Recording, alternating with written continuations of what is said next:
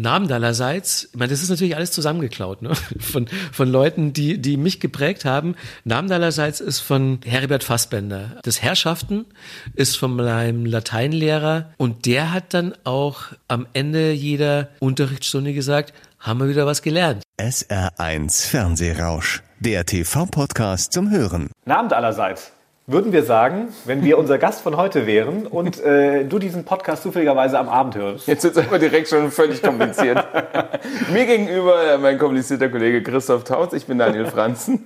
Wir arbeiten beide beim Radio, haben aber auch äh, einen besonderen Fable fürs Fernsehen. Ja, und heute gehen wir mal in die Welt des Musikfernsehens. Und unser heutiger Gast, Markus Kafka, hat tatsächlich mit bestimmten Floskeln Musik- und Fernsehgeschichte geschrieben, nämlich mit Namen allerseits, so Herrschaften und haben wir wieder was gelernt, damals bei den M T V News.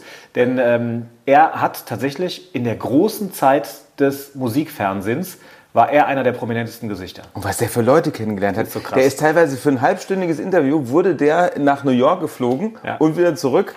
Weil die noch Geld hatten damals. Ja, und er hat Musikfernsehen. Wirklich alle Großen getroffen, die man sich so vorstellen ja. kann in der Musikbranche. Und über einige haben wir mit ihm gesprochen.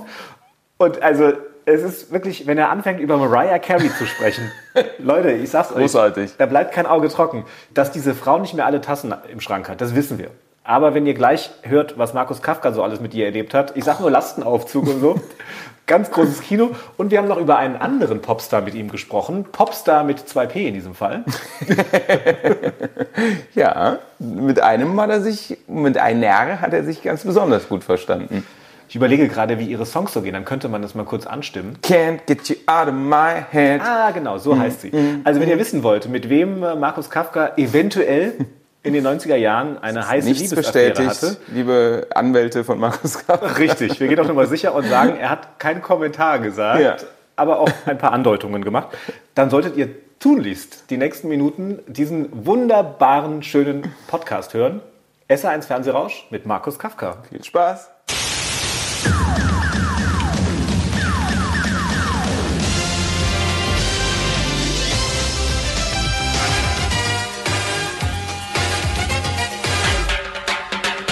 S R eins Fernsehrausch, der T V-Podcast zum Hören. Herzlich willkommen im S R eins Fernsehrausch, Markus Kafka. Hallöchen. Es ist das erste Mal, dass bei unserem Gespräch nicht nur das Fernsehen im Mittelpunkt steht, auch die Musik wird großes Thema sein. Das liegt bei dir auf der Hand. Aber wir starten auch mit dir, mit unseren fünf schnellen Fragen. Okay. Die Schnellfragerunde. Echter, vollständiger Name. Markus Jakob Kafka. Mein Job beim Fernsehen. Ansager. Das schalte ich ein. Radio, immer noch, immer gerne. Das schalte ich ab. Privates Fernsehen. Mein aktueller Kontostand. Da müsste ich meine Buchhaltungskraft in der Agentur fragen. Fernsehrausch. Oha, wenn man schon eine Buchhaltungskraft hat. Dann hat man nicht so einen Plan von Geld. Aber die Zahlen sind noch schwarz. Ja, die sind schwarz, genau. Sehr man schön. Verdient ja unfassbar viel Geld beim Fernsehen. Früher zumindest, was man so hört.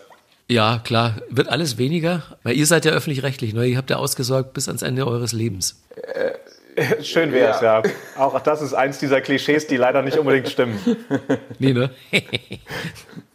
Es gibt ja wirklich keinen Artikel über Markus Kafka, kein Interview, in dem nicht mindestens einmal die Bezeichnung Legende des Musikfernsehens fällt. Das ist jetzt sehr nett, weil ich dachte, ich dachte, du sagst jetzt Berufsjugendliche.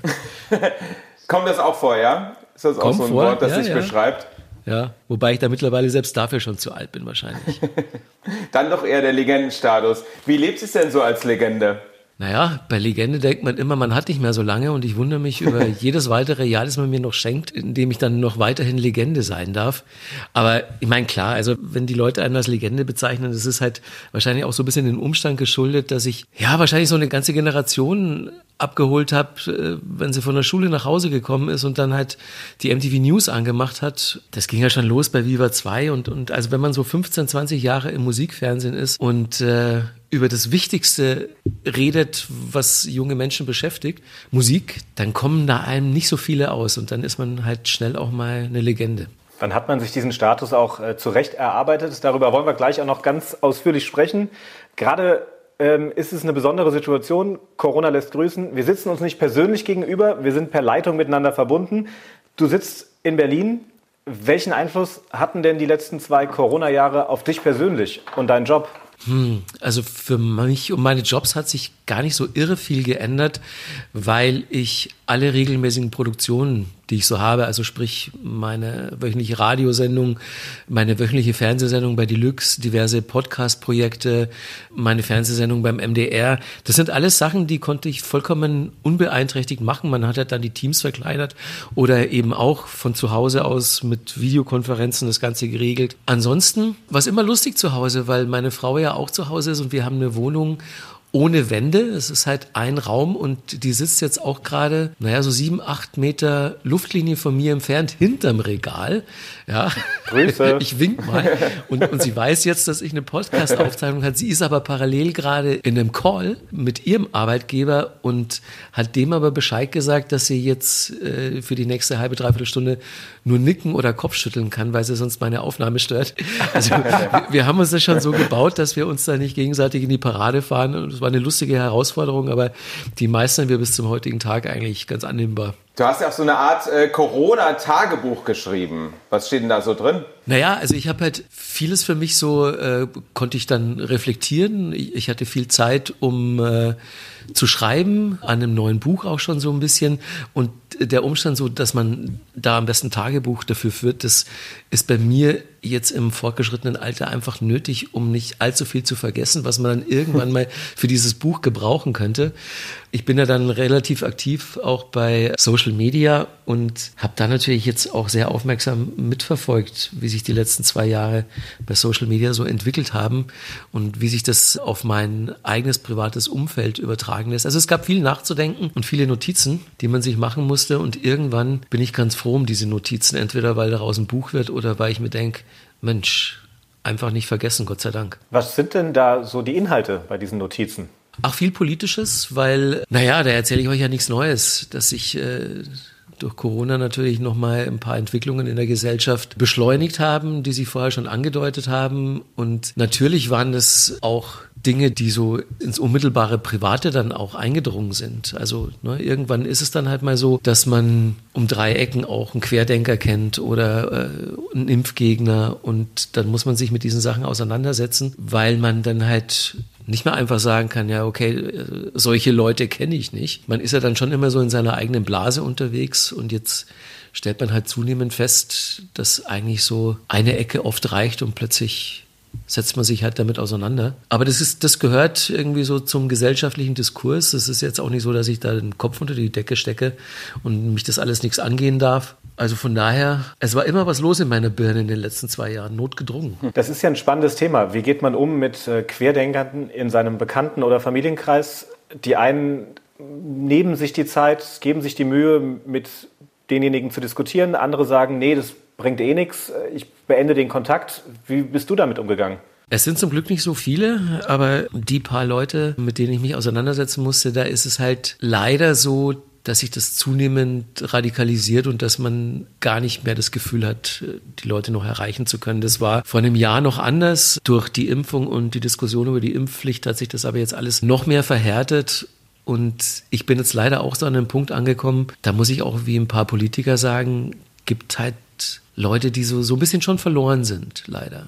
Was ja auf jeden Fall nicht passiert ist während der Corona-Zeit, dass du dich gelangweilt hast, wahrscheinlich, also so in den Lockdowns. Nee, gar nicht. Denn du hast ganz viel Musik vor allem, hast du auf deinem P C, elftausend Songs sind das. Ja. Gibt's denn besondere Lieder, die dir geholfen haben auch in dieser Zeit? Gerade in diesen Zeiten ist es für mich immer wichtig, dass ich so neue Musik entdecke. Das ist dann immer so ein Sport auch für mich, durch die wöchentliche Radiosendung, dass ich dann immer wieder Sachen finde, die hoffentlich außer mir noch keiner kennt.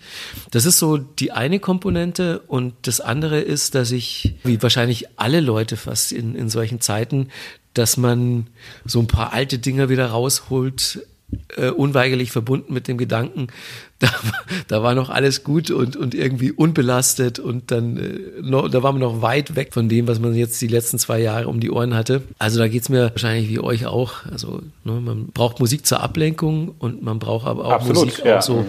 um sich so ein bisschen zu Hause zu fühlen. Ich habe auch äh, die Beobachtung gemacht, äh, zusammen mit meiner Frau, dass wir in den letzten zwei Jahren auch vermehrt Filme geguckt haben, die wir beide vielleicht schon fünf, sechs Mal gesehen haben, in denen man sich aber auch so ein bisschen zu Hause fühlt, weil man die Handlung halt komplett mhm. kennt. Man lacht immer an den gleichen Stellen bei den Gags und da ist dann halt so die Welt in Ordnung. Man muss sich überhaupt nicht irgendwie eine Platte machen, weil alles so kompliziert ist. Also ein Stück Sicherheit.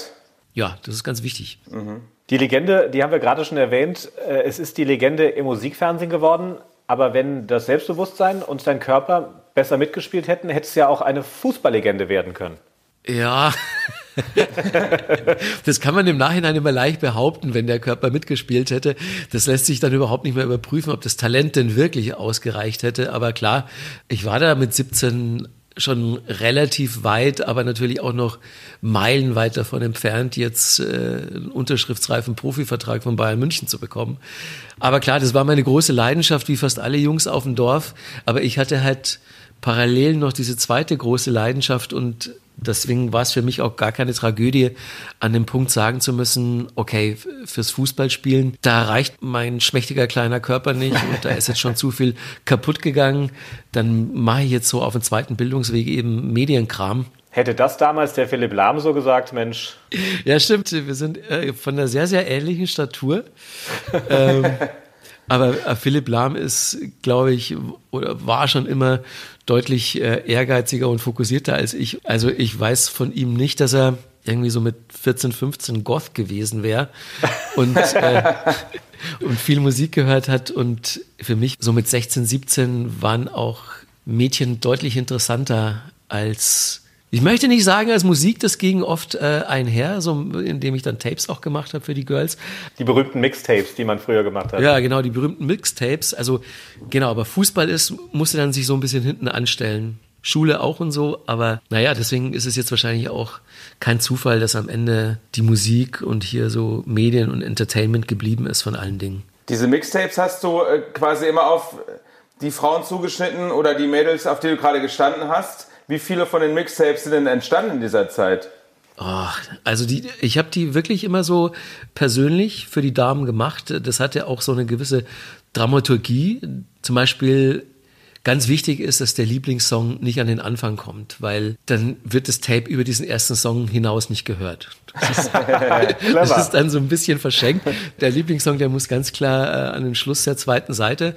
Und äh, ansonsten waren diese Mixtapes, was die Inhalte der Songs betrifft, schon so wie ein akustischer Liebesbrief. Also man, man hat dann auch schon eine Menge erzählt und dann auch gehofft, dass das zur Kenntnis genommen wird und verstanden wird. Und da hat sich dann auch so ein bisschen die Spreu vom Weizen getrennt, aber. Ja, aber war, war das jetzt, war das damals sozusagen die Mixtapes dein Tinder? Also hast du mehrere am Laufen gehabt und dann, und dann mal geguckt, wer meldet sich?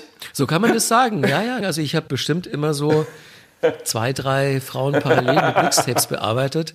Und verloren hat zum Beispiel eine mal, zwei, drei Wochen, nachdem ich ihr das erste Tape habe zukommen lassen, bin ich mit der im Auto mitgefahren und dann lag dieses Tape im Auto und äh, dann hat sie das irgendwie so achtlos reingefummelt und wir haben das dann gehört und sie hat ja so in der Zwischenzeit schon überspielt und was oh, anderes aufgenommen oh. auf der auf der Leerkassette und da war natürlich da war natürlich Ende Gelände, ne? Ist ganz klar. Machst du das manchmal noch, so eine Art Playlist dann, wie ein Mixtape, einfach um dieses Gefühl nochmal aufkommen zu lassen? Ja, also das spielt äh, lustigerweise auch in der Beziehung von meiner Frau und mir eine große Rolle, dieses Playlist machen. Wir haben, seit wir uns kennen eigentlich jetzt, also seit fast zehn Jahren, haben wir immer so eine gemeinsame Playlist, in die wir Songs reinschieben und wir spielen uns auch immer ganz viel vor, was wir neu entdecken, weil wir halt, wir sind beide so Nerds und deswegen, also spielt es nach wie vor eine große Rolle in meinem Leben, ist halt jetzt nicht verteilt auf mehrere Damen, sondern auf eine. Sehr gut. Das ist, ist klar, ne? Man entwickelt sich. Ja. Da wollen wir doch mal ein bisschen über deinen Weg zum Musikfernsehen sprechen. Du kommst aus Bayern, bist in Manching, einem kleineren Ort in der Nähe von Ingolstadt, aufgewachsen und hast schon früher am Radio geklebt, weil es so äh, dein Tor zur Welt war. Ja, genau. Wie hat das denn konkret ausgesehen? Na, ich hatte das Glück, dass ich in einer Ecke gewohnt habe. Da konnte man den österreichischen Rundfunk und den süddeutschen und den bayerischen Rundfunk empfangen. Und da konnte man dann schon so einiges an äh, vernünftigen Radiosendungen auch hören. Naja, ich, ich hing dann auch wirklich immer so, abends kamen halt die coolen Sendungen ab. zwanzig Uhr abends bis oft weit nach Mitternacht hing ich dann eben vom Radio und habe Tapes aufgenommen und mir dann Platten gekauft, äh, Sachen, die ich im Radio gehört habe. Und sonst gab's ja nicht so viel da auf dem Dorf, ne? Also ich musste mir schon die Informationen und die Musik, da war wirklich Radio einzig und allein meine Quelle. Alles andere, das war weit weg in der Großstadt. Platten gekauft, hast du gerade so schön gesagt, die erste Platte überhaupt hast du dir kaufen lassen von der Oma. Ja, genau. Visage nämlich, Fade to Grey. Ja. Die ist immer auf den Wochenmarkt gefahren nach Ingolstadt und äh, da habe ich ihr immer einen Zettel geschrieben, was sie mir mitbringen soll aus der großen Stadt. Und irgendwann ging das auch los, dass sie mir Platten mitbringen sollte, Singles. Und meine Oma nannte die immer Singlies. ähm, Und ich musste ihr dann ganz genau aufschreiben, auf so einen, auf so einen Kneipenblock habe ich das immer gemacht, was genau ich von ihr gebraucht habe. Und die ist dann in diesem Kaufhaus, das auch eine Schallplattenabteilung hatte, zum Verkäufer gegangen und hat mir dann immer von meinem Taschengeld, wenn es gereicht hat, diese Singlies gekauft. Sonst hat sie so ganz Oma immer noch so ein, zwei Mark draufgelegt. Oh. Genau, und Visage, Fade to Grey war die erste. Die Musik hatte dann ja auch äh, später Einfluss auf dein Aussehen. In deinen Gothic-Zeiten hast du eine Kette mit einem echten Katzenschädel getragen, ja. Was dann natürlich auch in deinem kleinen Örtchen für entsprechend Gesprächsstoff gesorgt hat. Ja. Also erstmal, wie bist du da dran gekommen an das Ding? Naja, das Tier lag schon so halb verwest, skelettiert im Straßengraben. Okay, es war schon tot. Ja, war schon tot, wahrscheinlich vom Trecker überfahren, wie alle Katzen im Dorf. Und dann habe ich mir gedacht, ha, das ist ja fancy, weil ich ich hatte schon so ein Faible für Totenköpfe, aber die standen halt so aus Wachs oder aus Kunststoff in meinem Zimmer rum. Und so ein echter Menschentotenkopf, da war natürlich schwer ranzukommen, aber dachte ich mir, na gut, eine Katze tut's auch erstmal. Und dann habe ich halt so diesen Kopf da an mich genommen und habe den dann zu Hause in ein Säurebad geworfen, mit einem Zahnbürstchen sauber gemacht und dann war der halt strahlend weiß, blitzsauber und dann habe ich mir den eben an der Lederschnur um den Hals gehängt und äh, in der Tat, es hat ein bisschen für Aufsehen gesorgt, weil natürlich nicht viele Leute mit so einem Accessoire rumgelaufen sind und weil natürlich, wie schon angedeutet, viele Katzen im Dorf verschwinden. Also die werden wirklich überfahren oder oder irgendwie, selbst die Bauern entsorgen die manchmal, wenn der Wurf zu groß ist und und die Katze zu viel wirft oder der Hund frisst die, weiß der Teufel. Also, aber jedes Mal, wenn eine Katze bei uns im Dorf verschwunden ist, ähm, dann kamen halt die Besitzer zu meiner Mama und haben halt so scheinheilig gefragt, du Irmgott, hat der Markus unsere Katze gesehen? Und das war immer gesehen, ne? Und also wirklich, ich habe nie einem Tierchen da was äh, zu Leide getan. Einer der schönsten Sätze, die ich von dir mal gelesen habe, ähm, handelt von einer bestimmten Frisur, die du in deiner Jugendzeit hattest. Da wolltest du aussehen wie Dave äh, Gahan von Depeche Mode. Mhm. Und bist zu deinem Onkel, der auch Friseur war, und hast gesagt, mach mir mal diese Frisur. Und ich lese jetzt mal diesen Satz vor. Es sah dann aus, als hätte erst eine Katze auf meinem Kopf Junge bekommen und dann noch einen Marabu draufgekackt. Genau so sah es aus.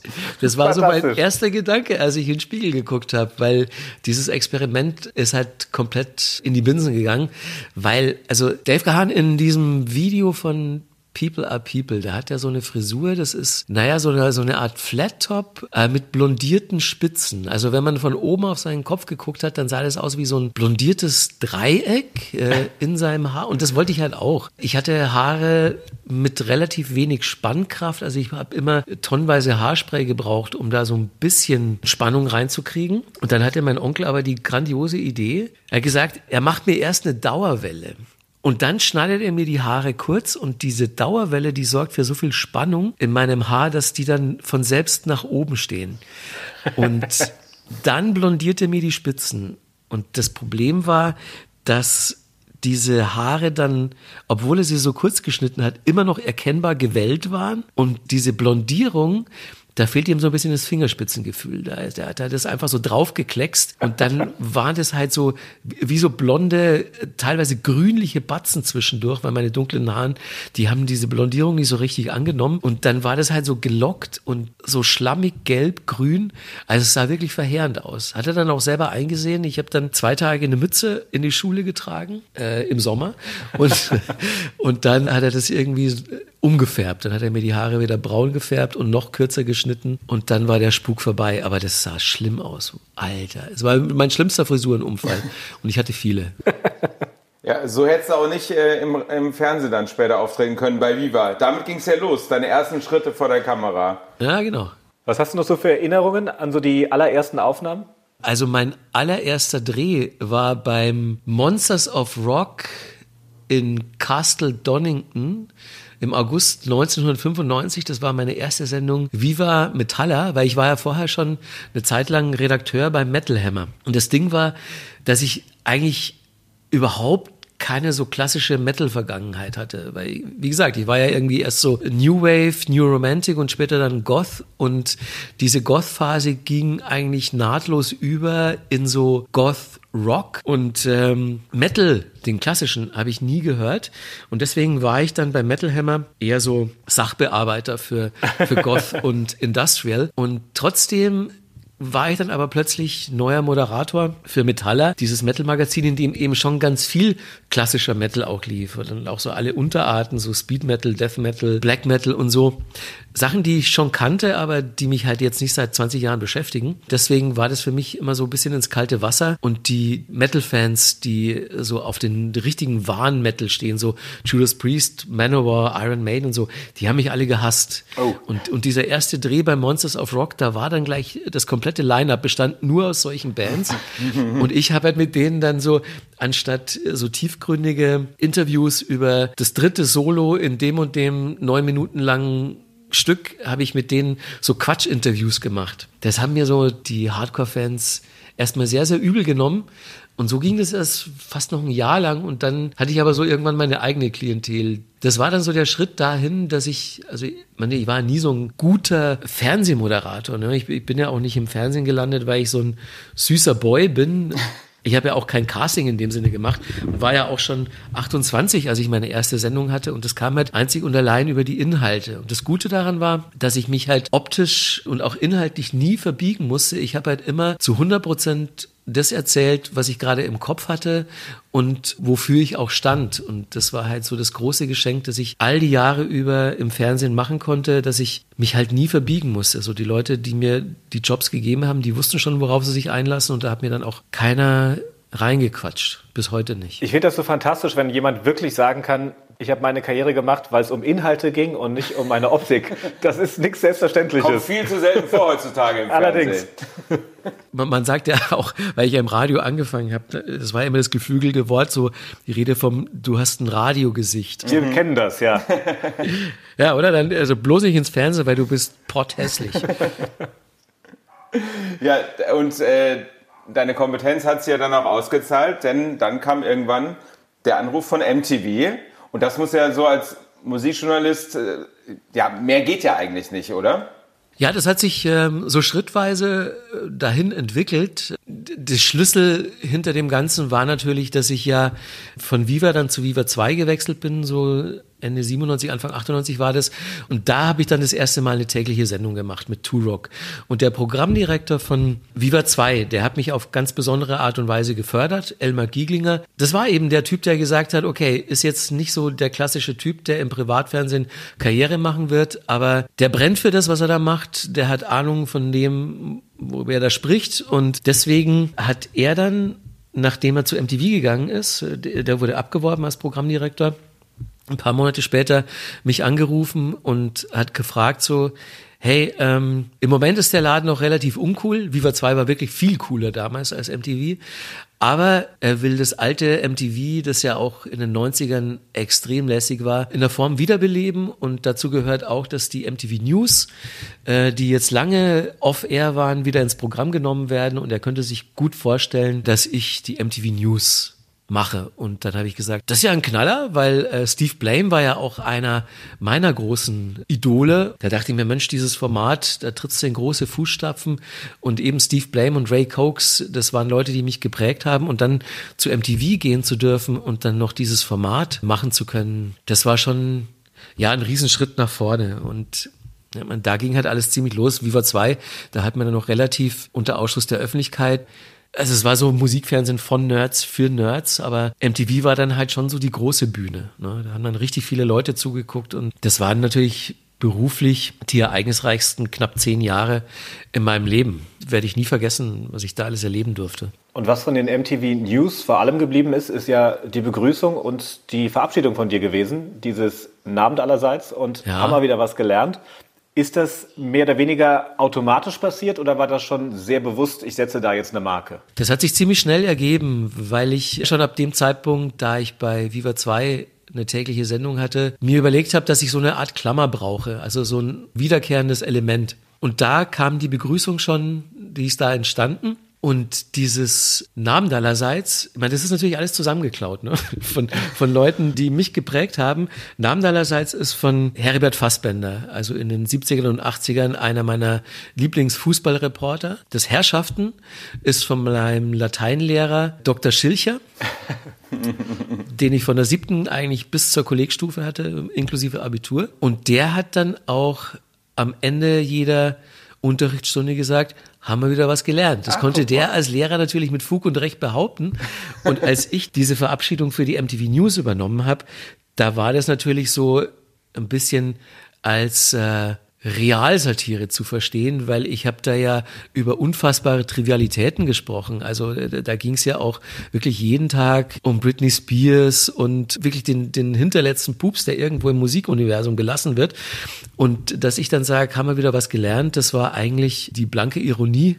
Aber das ist dann halt geblieben bis zum heutigen Tag. Und das ist auch angenehm, wenn man so eine feste Begrüßung und eine feste Verabschiedung seit Jahrzehnten hat, weil alles andere dazwischen, das ergibt sich dann von selber. Aber das muss ja damals eine wahnsinnig geile Zeit gewesen sein. Die Sender hatten Geld, du bist ständig für Interviews in die U S A geflogen, warst bei pompösen Preisverleihungen dabei.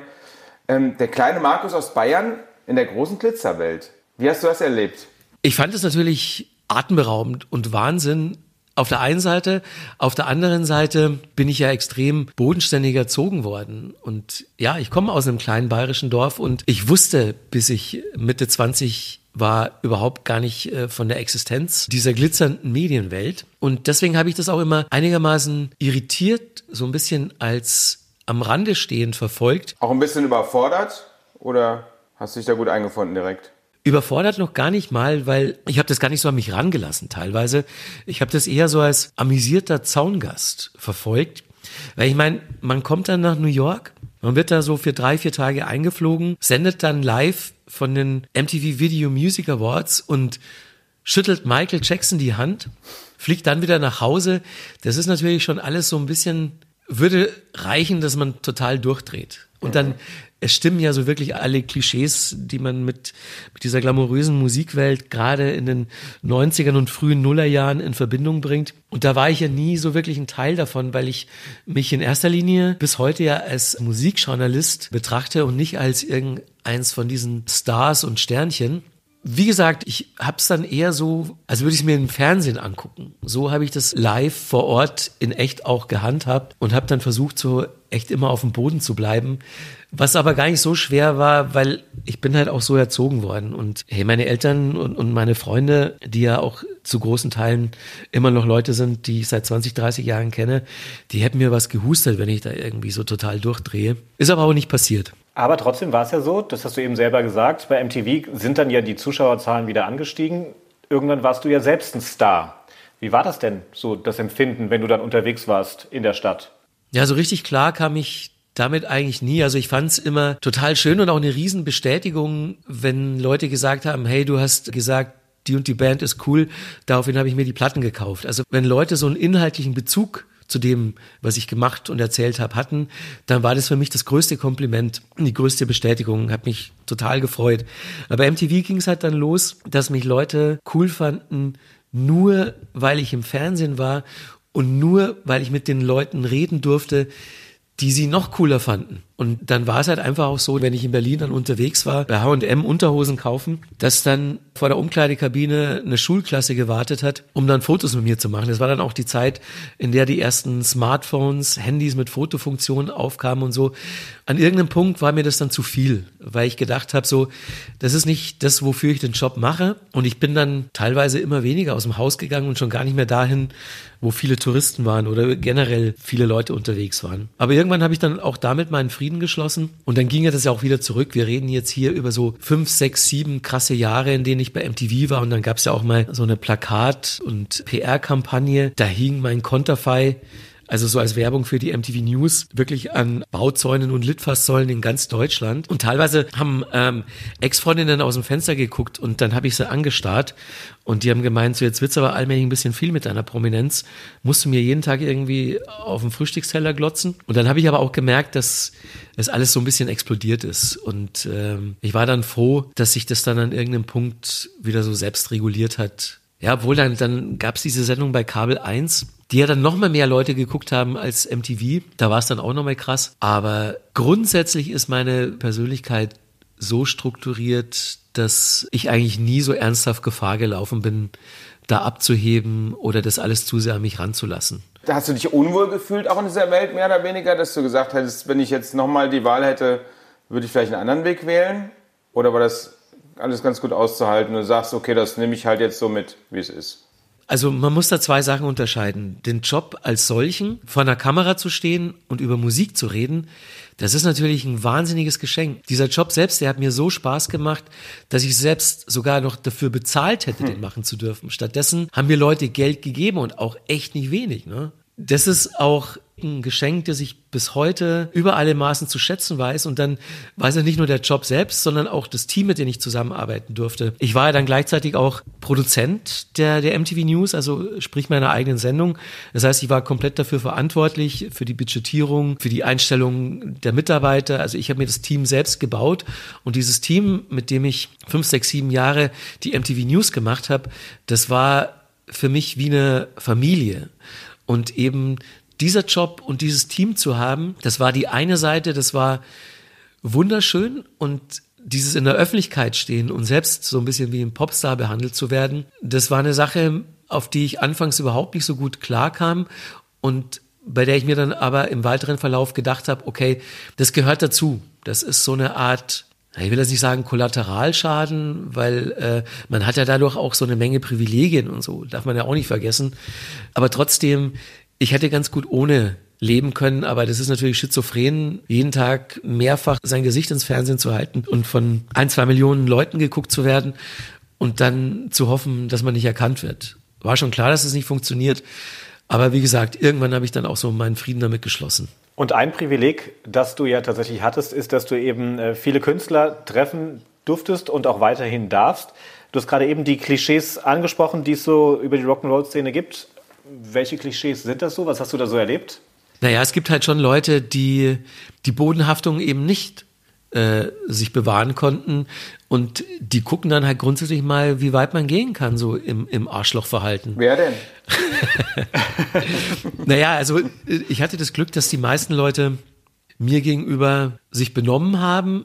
Aber es gibt auch so ein paar Ausnahmen, wo man dann halt so gesehen hat. Ähm, Wer denn?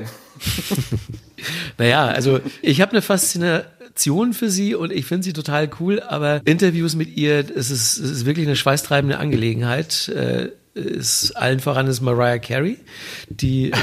Hätte man gar nicht so gedacht, wenn man sie so erlebt. Ja, das, im also, Fernsehen. Ja, ähm, das ist zum Beispiel so eine Person, die ja halt guckt, wie weit sie geht, beziehungsweise ich möchte ihr da noch gar nicht mal so Berechnung unterstellen, sondern die ist natürlich auch jetzt in dem Umfeld dann, als sie sich bewegt und, und wurde entsprechend behandelt und gepampert, dass die irgendwann halt so komplett den Realitätsbezug verloren hat. Da passieren dann halt so Sachen, da fragt man sich, hat die sie noch alle? Ja, hat sie wahrscheinlich, aber die operiert auf einem anderen Level. Ja, aber wie äußert sich das? Also zum Beispiel bei meinem ersten Interview mit ihr, da hatte sie so ihren Kuscheltag. Und dann wollte die zum Interview Golden Retriever-Welpen. Das, also sie wollte eben diese Hundewelpchen, die sie auf dem Sofa neben sich äh, drapieren wollte, dann sollten die da sitzen und die wollte sie haben, weil die niedlich fürs Bild sind und damit sie die so knuddeln kann die ganze Zeit. Katzenschädel hätte sie aufschreiben können. Wahrscheinlich. Ja, ich meine, dann, dann ähm, sagt man erstmal so, ernsthaft jetzt? Und dann sagt sie so, ja, weil sonst mache ich das Interview nicht. Und dann haben wir halt jemanden losgeschickt, das war bei M T V in London und das war ein Runner, der dann tatsächlich zwar keine, keine Golden Retriever, aber Labrador-Welpchen besorgen konnte. Und dann konnten wir die uns äh, für ein paar Stunden ausleihen. Und äh, dann haben wir die neben sie drapiert und dann sind so Welpchen natürlich sehr lebhaft und dann sind die immer an der rauf und runter gesprungen und haben sie halt im Gesicht abgeleckt und so. Und dann meinte sie halt so, das geht jetzt aber nicht, ne? Wir müssen jetzt diesen Tieren irgendwas geben, um die ruhig zu stellen. Und, und dann meinte die wirklich, wir, wir hämmern denen eine Valium rein oder weiß der Teufel was. Und dann haben wir gesagt, ey, jetzt ist hier aber echt mal gut. Also entweder du nimmst die Viecher jetzt so, wie sie sind, oder, oder wir machen das Interview einfach nicht. Und dann hat sie gesagt, na gut, dann eben ohne die Hündchen. Ach, dann komplett ohne. Dann komplett ohne, ja, weil die waren nicht ruhig zu stellen. Also wir verpassen denen ja keine Beruhigungsspritze oder so. Und beim zweiten Mal habe ich das Interview im, im Schlosshotel Grunewald in Berlin gemacht. Und da haben wir die Interview-Location schon fertig aufgebaut. Wir sind halt eine Stunde vorher eingeritten, da wie immer. Also alles so gebaut, dass sie sich einfach nur noch hinsetzen muss und wir loslegen können. Und dann kam halt kurz vor Beginn des Interviews kam der Manager und hat gemeint, wir müssen jetzt diese Interviewsituation komplett abbauen und einen Stock nach oben bauen in einen anderen Raum. Und wir so, wieso denn? Und er meinte, Miss Carey doesn't do stairs. Also sie, sie steigt keine Treppen und wir so, wie jetzt aus Prinzip nicht?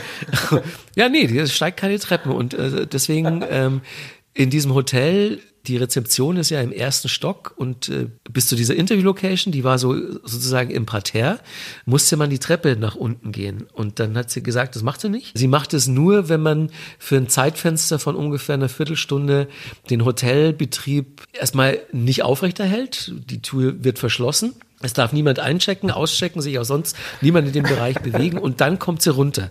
Und dann hat der Hoteldirektor verständlicherweise gesagt, ey, wir sind hier ein Fünf-Sterne-Superior-Haus, das können wir nicht machen. Also da muss es eine andere Lösung geben. Und dann ist ein Mitarbeiter eingefallen, dass es einen Lastenaufzug von der Küche nach unten gibt, wo auch nochmal so eine kleine äh, Café-Situation war. Und dann ist sie wirklich in diesen Lastenaufzug irgendwie zu uns runtergefahren und hat dieses Interview gegeben. Und, aber, und, und dann während, des, während dieses Interviews, ne, das ist ja auch, sobald ja eine Haarsträhne ins Gesicht fällt, ist, meinst du, die würde sie selber aus dem Gesicht machen? Kannst du vergessen.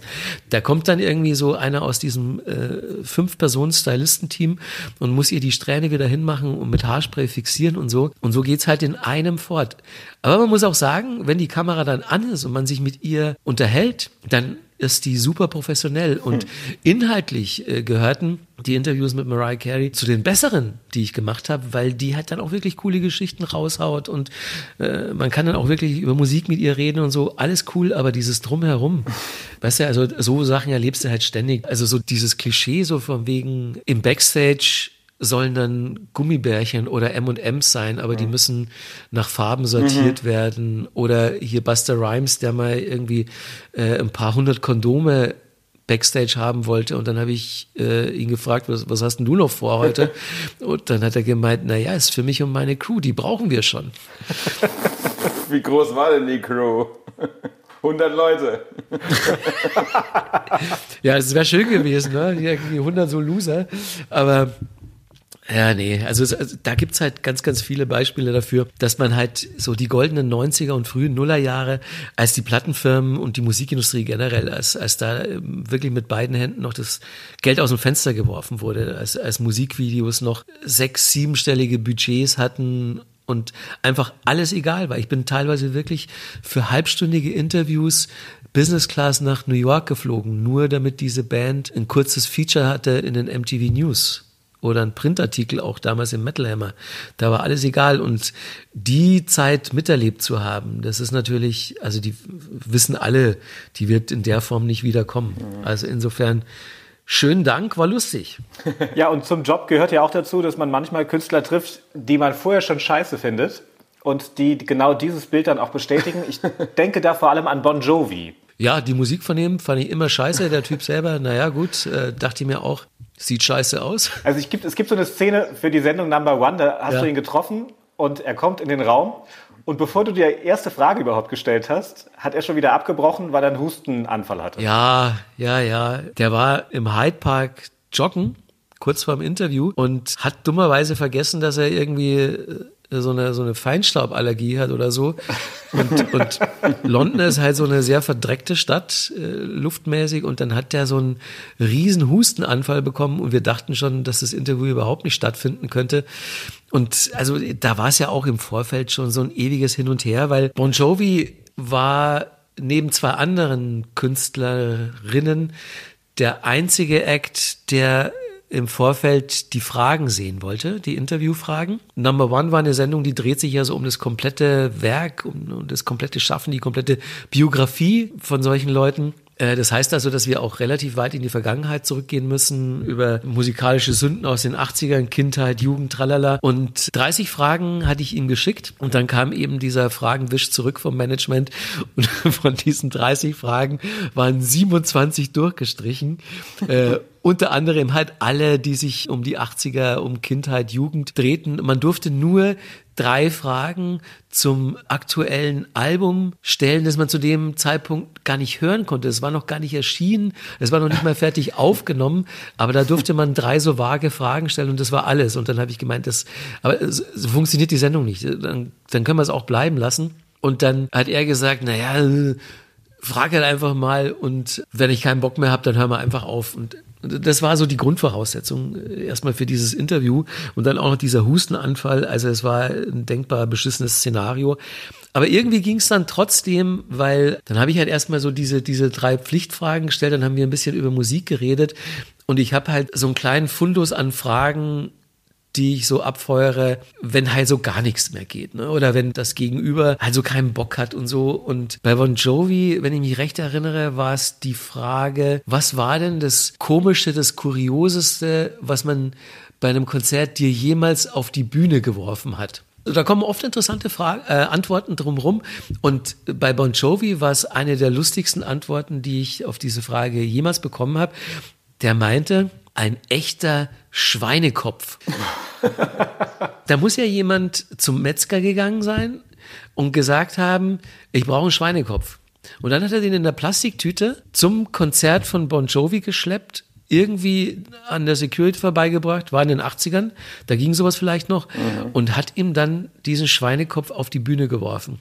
Und da war das Eis so ein bisschen gebrochen und dann haben wir halt einfach so über Scheiß im Showgeschäft geredet und dann war der tatsächlich auch so ein bisschen lustig, aber das hat dann schon so bestätigt, warum ich den nie cool fand, weißt du? Also du hättest auch einen Schweinekopf geworfen? Ja, das wäre so das Erste gewesen, was mir eingefallen wäre, aber hey, wir, wir, haben doch, wir haben doch alle irgendwie so Fotos aus unserer Jugend oder Ereignisse aus unserer Jugend, die uns so ein bisschen peinlich sind und ich finde es halt immer so ein bisschen lame, wenn man dann überhaupt nicht dazu steht und da keine ironische Distanz dazu entwickelt oder auch einfach sagt, klar, sah ich scheiße aus, klar waren die Songs all, aber gehört irgendwie dazu, zu meiner Entwicklung und war dafür verantwortlich, dass ich heute da bin, wo ich bin. Fand ich halt so ein bisschen lame, dass er gesagt hat, ich rede grundsätzlich nicht mehr über die achtziger. Mhm. Mit wem du dich ja auffällig gut verstanden hast, war Kylie Minogue. Mhm. Da wurde ja sogar gemunkelt, dass da was läuft. Wurde gemunkelt, ja, das stimmt. Mhm. Und? Ja. Ähm. Ist jetzt blöd, wenn die Frau mit im Raum sitzt, ne? Die hört ja die Fragen nicht. Naja, also wir, wir haben uns wirklich ja extrem gut verstanden. Und äh, ansonsten ist es ja dann auch immer ähm, eine Frage des Respekts. Also über, über so Sachen, da habe ich ja eigentlich dann auch nirgendwo geredet, aber es wurde halt irgendwann, gab es mal so eine undichte Stelle und dann musste ich die Frage ein paar Mal beantworten und wurde gegrillt von Jörg Pilawa in der N D R Talkshow oder wo das war, weiß ich gar nicht mehr. Naja. Also wir konstatieren, du hattest Sex mit Kylie Minogue, aber du bist ein Gentleman. Wie sagt man immer so, no comment? Und das, das, das sind meist die besten Kommentare. Die Vielsagendsten. Ja, genau. Ja, ja. Auch das war in deiner M T V-Zeit, Ende der zweitausender Jahre, war dann irgendwann Schluss mit M T V.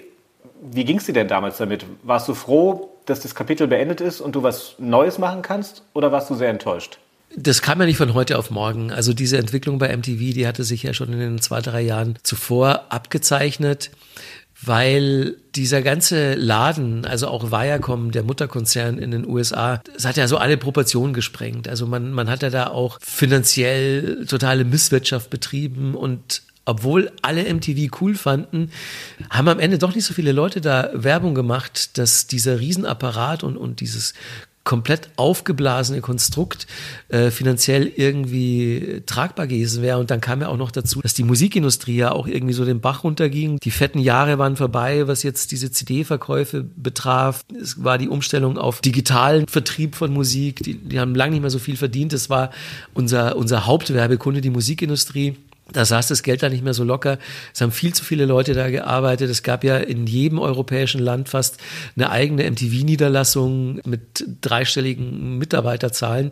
Also es war finanziell gar nicht mehr haltbar, und deswegen kamen irgendwann Leute von außen in diesen Laden, die nach und nach alles wegrationalisiert haben. Und ich wusste, dass auch die M T V News, die ein relativ hohes Budget hatten, irgendwann zur Disposition stehen würden, und äh, dass dieser ganze Laden in der Form nicht mehr lange existieren würde. Also es war ja dann so, dass man, äh, da wurde M T V Italien von hundert auf zehn Leute runter reduziert, genauso M T V Spanien, genauso M T V Skandinavien und so. Und dann war auch irgendwann mal M T V Deutschland dran. Und da wurden dann bei der ersten Welle auf einen Schlag dreißig Leute entlassen und so weiter und so fort. Also man konnte da so ein bisschen zugucken. Insofern kam dieses Aus der M T V News zweitausendneun alles andere als überraschend. Schade war an dem Umstand nur so ein bisschen, dass es dann relativ schnell ging. Und zwar so schnell, dass ich mich noch nicht mehr, mehr von meinen Zuschauern verabschieden konnte. Also ich habe an einem Donnerstag die Nachricht bekommen, dass am Freitag die letzte M T V News Sendung sein würde. Und am Freitag habe ich aber gar nicht Sendung gemacht. Da wurde ich vertreten. Die Sendung für Donnerstag war schon im Kasten. Das heißt, ich konnte nicht mal sagen, pass mal auf Leute, morgen die letzte Sendung, ich moderiere zwar nicht, aber ich würde mich jetzt gerne von euch verabschieden und bedanken für neun Jahre treues Zugucken. Konnte nicht passieren, und das war so ein bisschen schade, aber wahrscheinlich auch ganz gut, um da nicht sentimental zu werden, weil da war ich dann auch schon lange genug im Geschäft, um zu wissen, wie das dann an irgendeinem Punkt läuft. Da darf man es dann auch nicht persönlich nehmen. Ne? Naja, aber der persönliche Frust ist doch in so einem Moment riesig. Naja, klar, weil, wie gesagt, das war ja auch ein Traumjob. Also die letzten zwei Jahre, die will ich da mal so ein bisschen ausklammern, weil da ging es eigentlich nur noch um Kohle und Budgetkürzungen und Quote und tralala. Das war ein bisschen mühsam, aber die Zeit, sagen wir mal, von zweitausend bis zweitausendsechs bei M T V, die war wirklich grandios, auch mit dem Team. Und klar, das war ein herber Verlust. Ich bin ja dann noch ein Jahr da geblieben und habe immer noch äh, M T V brandneu gemacht, weiterhin als Sendung, und, und ja auch äh, bei der W M dann zweitausendzehn eine Fußballsendung und noch diverse andere kleine Einsätze bei Rock am Ring zum Beispiel und so. Aber klar, da wusste ich, die große Zeit ist vorbei. Da kam dann aber ganz, ganz schnell was Neues. Zum einen hatte ich ja dann dieses Format bei MySpace, wo man ja auch schon gesehen hat, so dass Social Media und, und Online-Content äh, bald eine viel größere Rolle spielen würde. Mhm. Und da war ich dann auch ganz froh, da schon r- relativ früh dabei gewesen zu sein. Und dann kam vor allen Dingen halt die Anfrage von Number One, da diese Interview-Doku eben bei Kabel eins zu machen. Das war ja dann so gesehen fast sogar noch ein Level über M T V, was die Zuschauerzahlen betraf. Auf jeden Fall, ja. Also es, es ging relativ nahtlos, und äh, ich hatte also nie das Gefühl, dass jetzt hier die schönste Zeit meines Lebens jobmäßig vorbei ist. Ich meine, ich habe ja dann so richtig große Leute auch interviewen dürfen über vier Jahre hinweg. Also ich kann wirklich nicht sagen, dass das an irgendeinem Punkt großer Frust war über, über meine berufliche Entwicklung. Von daher alles cool. Die Sendung Number One lief zuerst bei Kabel eins, anschließend bei Z D F Neo. Das waren ja auch Zeiten, in denen gab es bei R T L noch zur besten Sendezeit samstags Top of the Pops und ganz viele andere Musikformate. Gefühlt, außer der dreimal im Jahr stattfindenden ultimativen Chartshow von Oliver Geissen, gibt es irgendwie kein Musikfernsehen mehr. Im deutschen Fernsehen. Ist es komplett ausgestorben?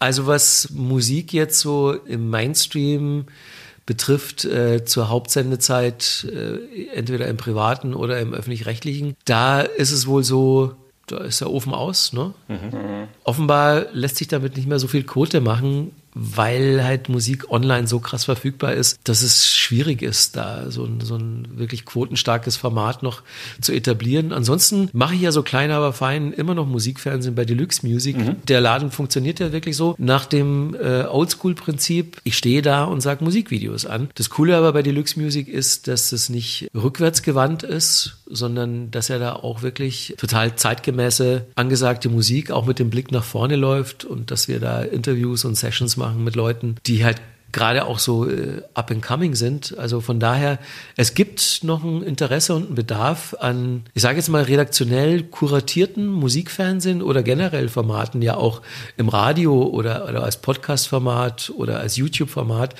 Also das Interesse an Musik, das ist ja ungebrochen. Es ist ja sogar noch größer geworden, weil das Angebot halt auch größer geworden ist durch die Streaming-Plattformen. Und je größer das Angebot ist, umso größer wird hoffentlich auch der Bedarf an einer gewissen Vorkuratierung sein, also als klassischen Musikjournalismus, damit äh, mal jemand da ist, der geübt das alles so ein bisschen vorsortiert für einen, weil man sonst ja gar nicht mehr durchblickt. Ne? Mhm. Der, der Algorithmus kann vieles, aber der kann einem dann auch nicht die Informationen besorgen und, und so eine persönliche Note mit noch reinbringen. Neben deiner Tätigkeit bei Deluxe Music schreibst du auch noch Bücher, hast eine eigene Sendung beim Radiosender Ego F M.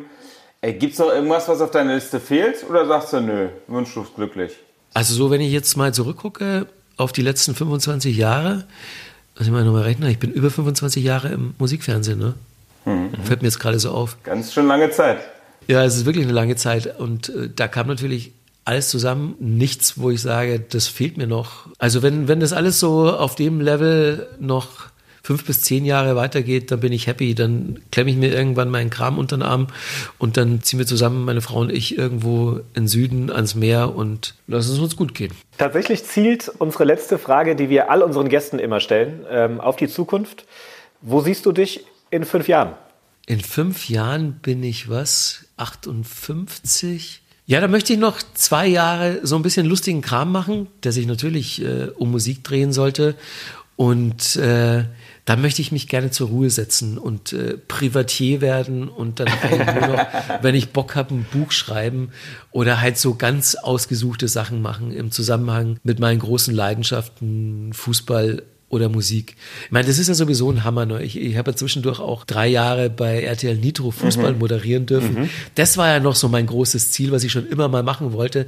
Und dann haben sie mich auch das noch machen lassen. Also wirklich, ich hatte ein berufliches Leben, das man sich gar nicht besser vorstellen und schöner wünschen kann. Und dafür bin ich wahnsinnig dankbar. Und wenn es jetzt noch so zwei, drei Jahre geht, dann bin ich so happy, da fällt mir gar nichts mehr ein. Da drücken wir die Daumen und danken dir sehr. Na, ich habe zu danken. War mir ein großes Vergnügen. Und dann hören wir uns einfach in ein paar Jahren wieder, kurz bevor ich in Rente gehe. Genau, okay? Hören wir nochmal nachfragen, wie es gelaufen okay. ist. Vielen Dank. Ja, was muss ich jetzt sagen? In diesem Sinne haben wir wieder was gelernt. Recht herzlichen Dank für die Aufmerksamkeit. Auf Wiederhören. S R eins Fernsehrausch. Moderation Daniel Franzen und Christoph Tauz. Alle Folgen in der A R D Audiothek.